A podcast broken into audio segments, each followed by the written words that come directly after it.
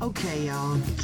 At the time of recording this, we still do not have a president, and I feel some kind of way about that.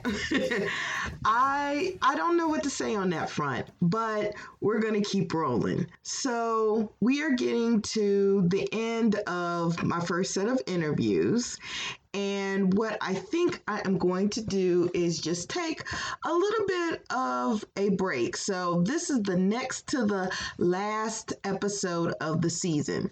Now, when I say the season, it's not going to be a whole six months before I do other interviews for this. I plan to do more interviews.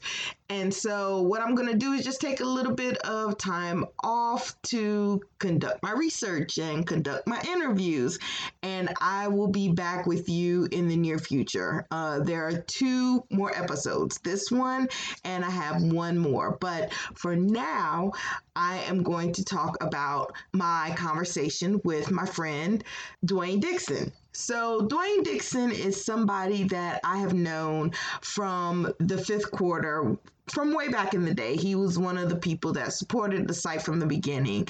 He marched for Southern University, and he marched in the late seventies.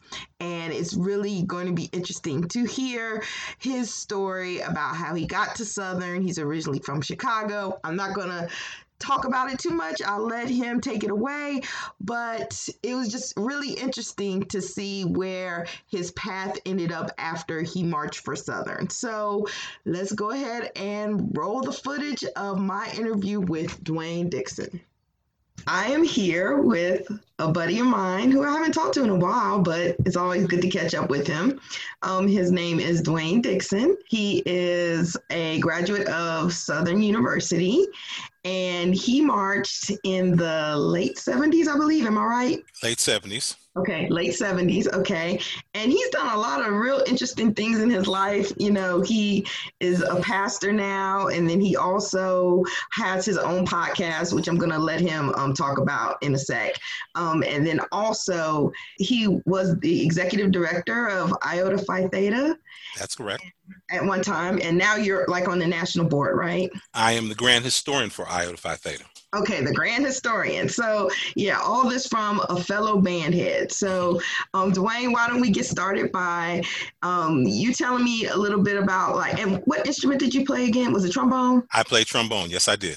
Okay, yeah, trombone. I, did, I didn't want to make a mistake. So, let's talk about um, what made you want to choose the trombone, and when did you first learn how to play it? Like, what, how, what age were you? Oh, my goodness. Um, I actually... I went to a school called Whitney Young Magnet School, Magnet High School in Chicago. Okay. And Whitney Young, I graduated from the first graduating class. Whitney Young is famous because Michelle Obama went there. Yes. Mm-hmm. As, as a matter of fact, Michelle Obama and I were there at the same time, but in the spirit of full disclosure, Um, when I was a senior, she was a freshman, so I didn't know she was alive. Okay. But what's funny about that is I know some people who ran in her circles, and they will tell you that even then, Michelle Robinson was something special. But when I transferred to Whitney Young, you know, I um I, I called myself wanted to be a drummer. Um, I had been in summer band like the year before I got to Whitney Young, and I said I wanted to, to play the drums. Well, mm-hmm. The first day of band, there was like fifteen guys lined up back there by the drums, and my band director said, no, tell you what, this trombone, though. So he made the choice for me, and, and it turned out to be a very good choice. Okay, good. So what grade was this? Was it ninth grade for you, or was it like sixth grade? No, this was actually um, tenth grade. This was after my freshman year going into my sophomore year. Oh my goodness. Okay. So just you, you only got started a couple of years before you ended up going to college. That's exactly right. Yeah. So what was your high school band like? My high school band, um, my band director was actually a Gramblingite. Okay. And, and when you look at high school bands in Chicago in the mid to late seventies, you had a whole cadre of band directors that had come from H B C Us. Um, you had Mister Naylor out of Tennessee State. Um, you had Mister Taylor out of, my gosh, I mean, a whole bunch of them. But my band director, Ivory Brock, there was a band director at school called Chicago Vocational, C V S, which some people remember. Harold Bray, rest his soul, was Brock's roommate, as a matter of fact. And he, they went to Grambling together. And then there was another gentleman, Doctor Miller, who was a couple of years before them at Grambling. So they brought that whole H B C U band aesthetic to Chicago. And there was a lot of that going on. So I, I marched in a band that was a Grambling clone in high school. Oh, okay. So y'all definitely did the high step and the playing the top forty and the dancing and all that. All of that stuff, without a doubt. Okay. Okay. So, you know, you're choosing, thinking of colleges to go to. What, what made you choose Southern? Oh, this is a good story. This is a really good story. I, um, I had actually been selected to go to Northern Illinois University. I mean, I had been accepted. I had a dorm assignment. I had a little Northern Illinois University jacket. So we're, you know, in May of nineteen seventy-eight, and my band director took us on our senior trip, which was a band trip throughout Louisiana. So we, I believe we played a concert at Alexandria. We played a concert at Grambling, and mm-hmm. then we played a concert at Grambling Lab School. And then the last concert we were going to play, we went to Southern University, and we played a concert at Southern. So mm-hmm. we played a concert, and, and it's all well and good. And afterwards, um, we went into the band room, and Doctor Greggs had these videotapes of Southern's band. Well, this is pre-YouTube, okay? We mm-hmm. had never seen Southern's band. We were completely hyped up on Grambling. But he showed us those tapes of Southern University Marching Band, and it was like, oh, my goodness. It was like that energy, that fire, that whole thing. It was like, you know, this is kind of cool. And the other thing that had happened, the K K Psi line had just gone over like the week before. Mm-hmm. So they were wide open, and they did a step show for us. And I had never seen a step show before. Oh. And oh, I had never in my life. And I saw that. And like that evening, I was on the phone with my mother, Mama, I want to come down here and do this. So, you know, this is May, and August is Crab Week, and I'm at Southern University. So that's oh, that's wow. how I ended up going down there. Oh, wow. That's a great story. yeah. okay, okay. So you're you're down at Southern. It's your it's your freshman year, well, your crab year. Mm-hmm. And, you know, and what year is this? Remind me. This is nineteen seventy-eight. Okay, so seventy-eight. So so I'm so curious to find out, like, what what was it like? I mean, what was your your your, your camp, or some places call it pre-drill, or, you know, basically like your band camp? What was that like? Truth be known, it was easy. Um, and that's not to say that band camp was easy. It was very difficult. But because I had been indoctrinated into that kind of experience in high school, I was in fantastic shape. You know, I was close to the top of my playing chops, mm-hmm. but I was not surprised by anything that happened. You know, our band, Mister Brock, you know, our high school band camps were raw. Mm-hmm. Okay. So when I got to Southern's band camp, it, it wasn't easy, but it was no big deal. It was right in stride. I was very well prepared, and I had a ball. Okay, good. So let's talk about that that that crab year, that freshman year. So are there any games that stood out to you? Like, what was it like the first time you, you know, did the Bayou Classic, or what t- or what was it like the first time you played Jackson State? Or can you talk to, about some games that were real memorable? Okay, let's start with the very first game. The very first game was against Texas Southern in the Astrodome. Okay? okay. If you remember the old Astrodome, the interesting thing about the Astrodome was that when you came in, you came in like at street level, but you went down a series of ramps um, to get down to the field level. And we're marching in there. It's ayo, ayo, and it's echoing, and all of that is happening. And when we came in through the tunnel, the whole Astrodome lost their mind just because we marched in. I mean, I almost stopped marching. It was, I mean, that was a really, really cool experience. But, okay, you want a memorable story. Here's a good one for you. We played Texas Southern that Saturday, and we stayed over till Sunday um, for the Houston Oilers football game. So, you know, we played halftime for that. But what happened was, you know how the Southern University drum major comes out and he does the back bend and touches his hat to the ground. Well, for whatever reason, when we did the Texas Southern, I'm sorry, when we did the Houston Oilers game on Sunday, the band, uh, the, the drum major came out. He didn't do the back bend.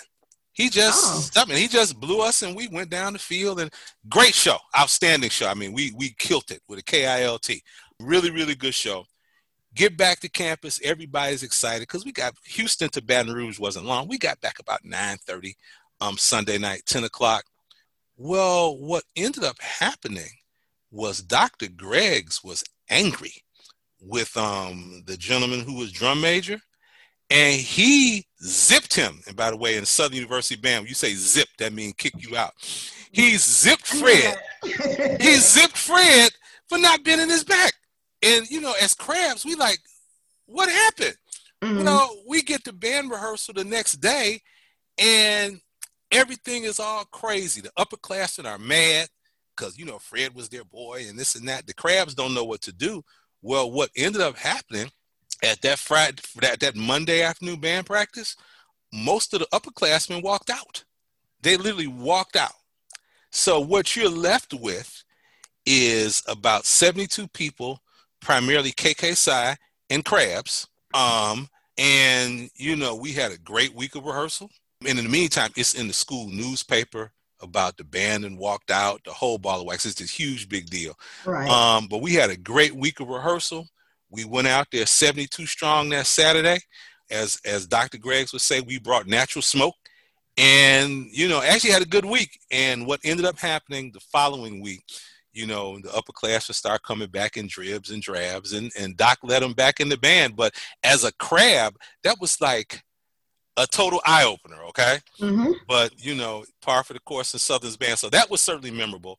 Wow. Um, first Bayou Classic I played in, we did a total Teddy Pendergrass show.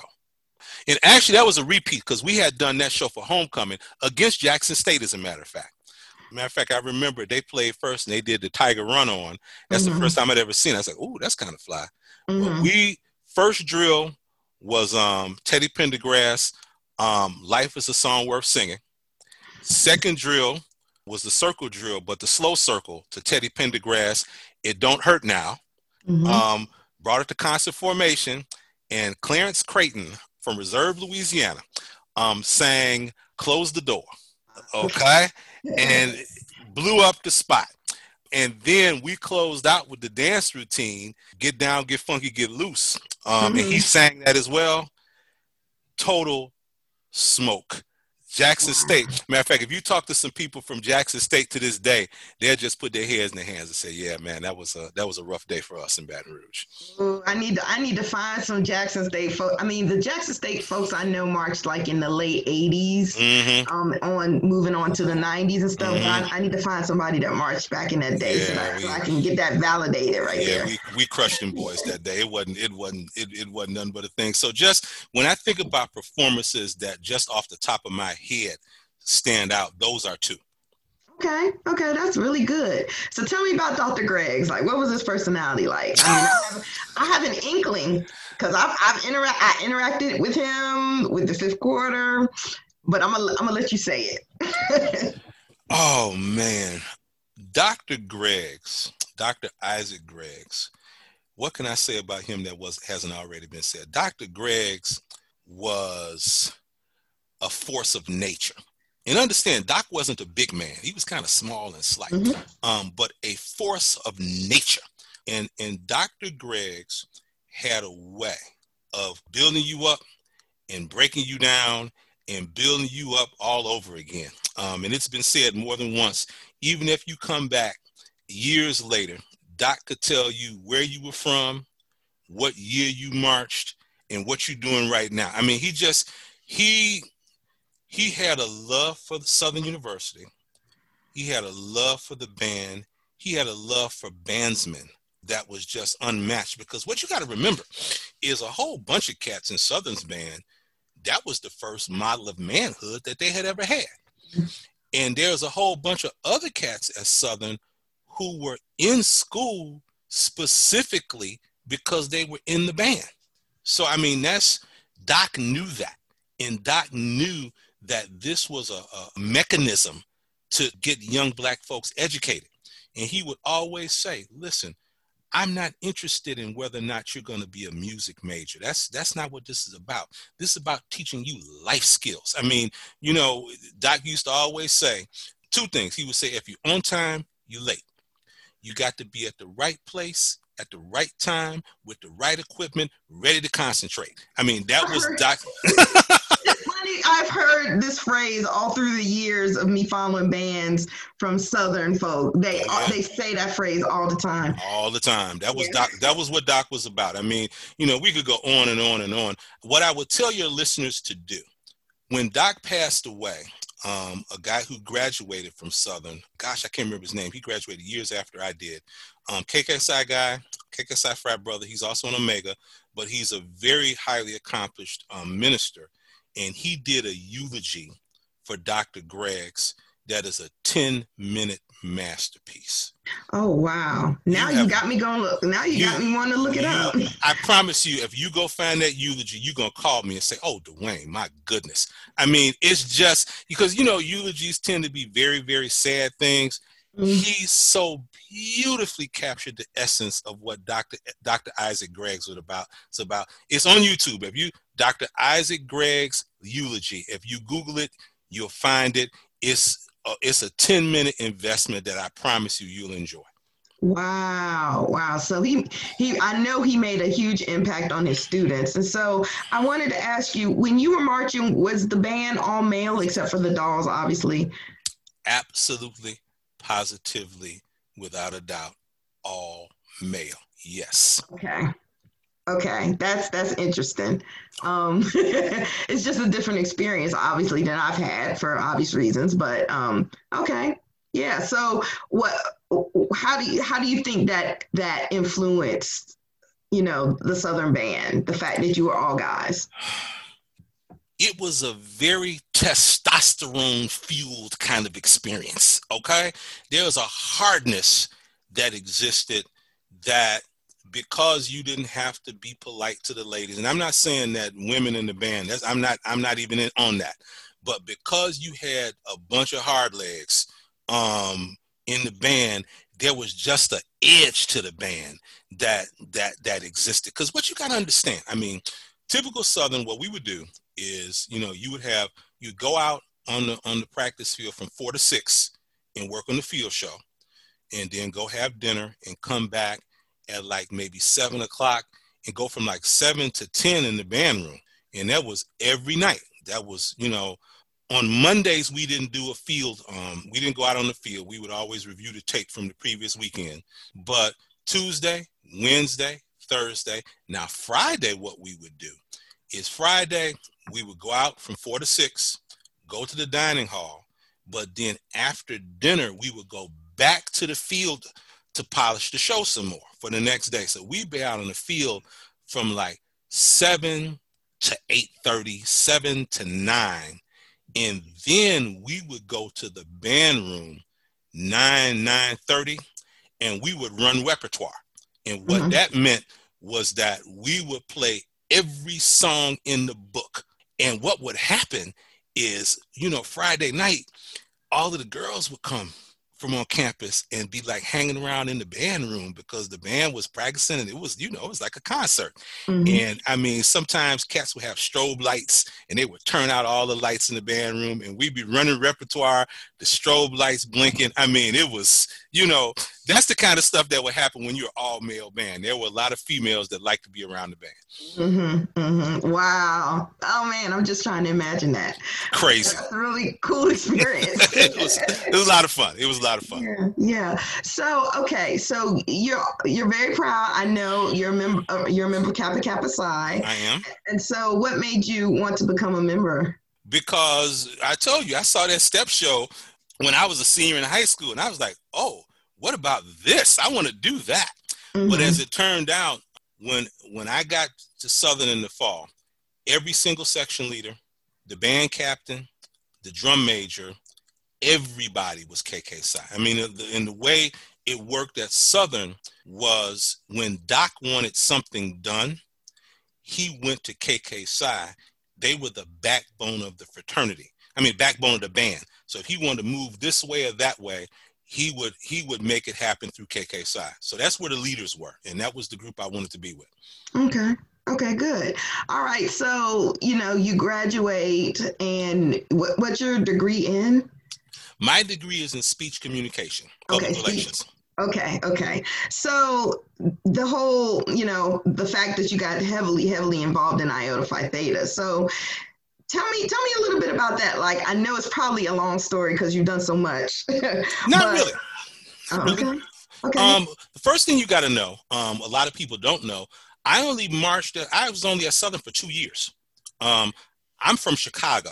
Mm-hmm. And, you know, I wanted to go be in Southern's band, and I wanted to do that thing. And I did it for two years. But unfortunately, the commute got to be a little bit long over time. So after two years of being in Southern, I came home, I stayed out a semester, but then I transferred to Southern Illinois University, and that's okay. where I got my degree from.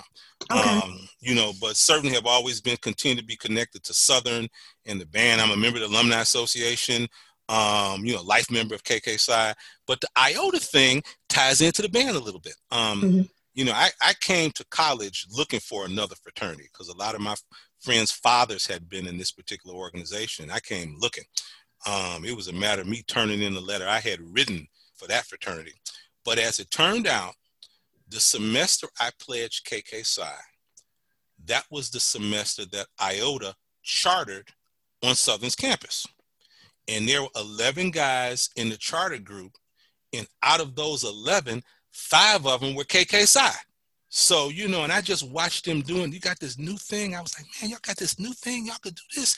Y'all could do that. You could, could start your own thing. You can, can blaze a new trail. You can make all this stuff happen. And I'll never forget, as long as I live, my K K Psi and Iota Phi Theta brother, Sylvester Williams. Um, he's a, a retired technology executive.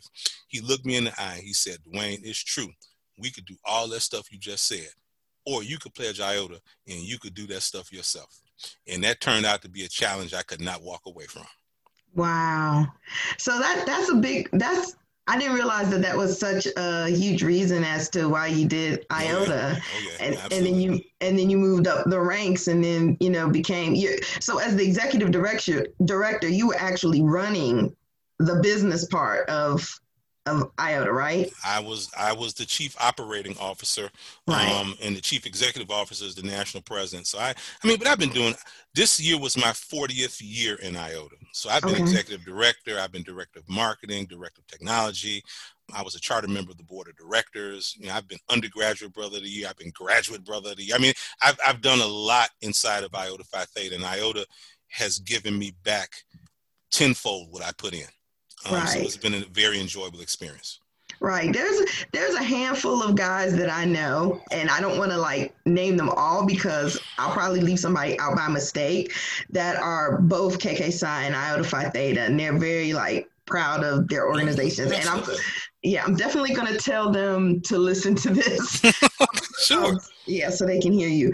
But um, so let's talk about just, I guess, in general, like how your your your experience marching in Southern, like, do you look back on it and you realize in your career, is that why you do the things you do or how you do the things you do? Do you feel like that's kind of influenced by the band?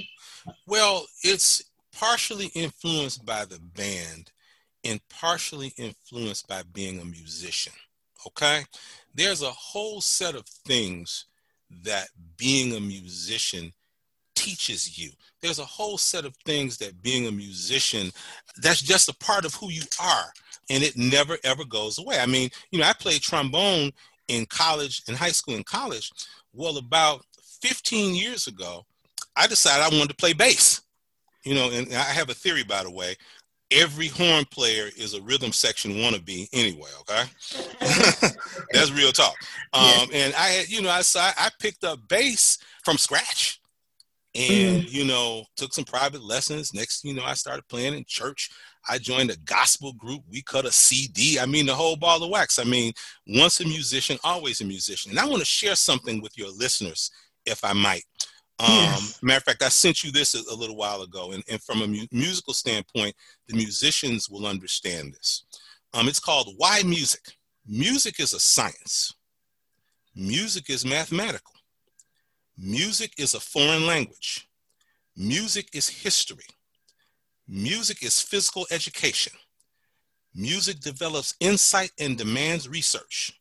Music is all of these things, but most of all, music is art. This is why we teach music, not because we expect you to major in music, not because we expect you to play or sing all of your life, but so you will be human, so you will recognize beauty, so you will be closer to an infinite beyond this world, so you will have something to cling to, so you will have more love, more compassion, more gentleness, more good, in short, more life.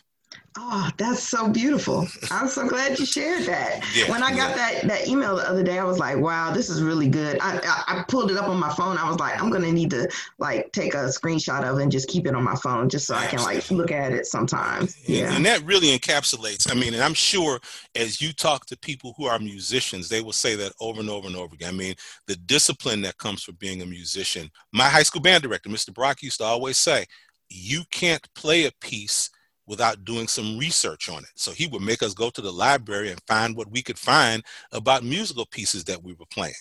And what's funny about that is that informs. Um, I don't know if you've ever played the March six fifty East. No, um, I haven't. six fifty East is a big Grambling march. They play that all the time. Well, come to find out, six fifty East was composed because they, they at the particular university, they built a new band room and the address was six fifty East, whatever, but six fifty East was written by a trombone player. And if you listen to six fifty East and you hear what the trombones are doing, you're like, a trombone player must have written this because it's interesting like that. But mm-hmm. all of those kind of little things that inform what you're playing, the research, all of that, all of that, that, that, that type of natural curiosity, that type of inquisitiveness, you learn that partially by being a musician, and that serves you well no matter what you do. Okay. Okay. That's, that's, yeah, that's good stuff. So in just in closing, I do mm-hmm. want to talk about, like, you know, you, you were called to minister. Mm-hmm. So, you know, you're, you're a minister, and mm-hmm. I know you have a podcast that talks about, well, you, I'll, I'll let you, I'll let you talk about it. Well, let me start with the notion that I told y'all that um, I played bass in church. That was kind of my bargain with God. I was like, well, God, if if if I play bass in church, will that make it okay for me to not accept my call to ministry? And God was like, no, Jack, um, I got work for you to do. And I accepted my call to ministry specifically with the call to minister to the needs of educated Black men. You know, we we we do a lot of work for our at-risk brothers, and that's fine. I get that. Brothers who've been in jail and brothers who this, that, and other, and I get that. But the world tends to look at educated brothers, successful brothers. They look at the business cards and the suits and the cars and the houses and the job titles and figure that those brothers don't need ministry, and nothing could be farther from the truth. You know, when you're existing in that space, it's a whole different kind of thing. I, I, I had one of the guests on my podcast tell me new levels, new devils. And because it's a whole different set of things, my podcast is called The Corporate Minister. And it's the corporate minister dot com, just like it sounds. And I talk about it as a safe place for the hearts and minds of educated men of color. Um, one of the things I tell people all the time is, if you take the average Black man who is not in a fraternity or who's not in church, he has no quality relationships with other Black men. So who does he call when he's sitting on the edge of the bed um, at three o'clock in the morning with a pistol in his hand? And we all know about that brother. And my thing is that, you know, God has a word. Come to me, all ye that labor, and I will give you what? Rest. Rest. Mm-hmm. And that's really what I feel my calling is in ministry. So I focus very heavily on that, and my podcast addresses that. And, you know, most people that go there find something that they're blessed by. Again, that's w w w dot the corporate minister dot com. Okay. Well, I'm definitely going to, I'm going to put that link in the podcast notes to, too, so that people will be able to access that. But it has been so good talking with you, Dwayne. I feel like, you, you know, there was a period of time that we had like stopped talking. I mean, it wasn't anything bad, but mm-hmm. life happened. That's what it is. You know, it was just, it's really good to, to catch up with you again. Doctor Walker, Doctor Walker, yeah. I am pleased and honored to be a guest on your show. You know, I can't think of anybody that loves H B C U bands more than you do. And I wish you just all the success and just all the good things that I know are going to come out of this podcast venture. And thank you for having me. Thank you so much, my friend. You have listened to the H B C U Band Experience with Christy Walker. Interviews and editing conducted by yours truly, Doctor Christy Walker. The music is District four by Kevin McLeod. And you can find this podcast on H B C U band experience dot podbean dot com. You can find us on Apple Podcasts, Spotify, or wherever else you get your podcasts. Take care.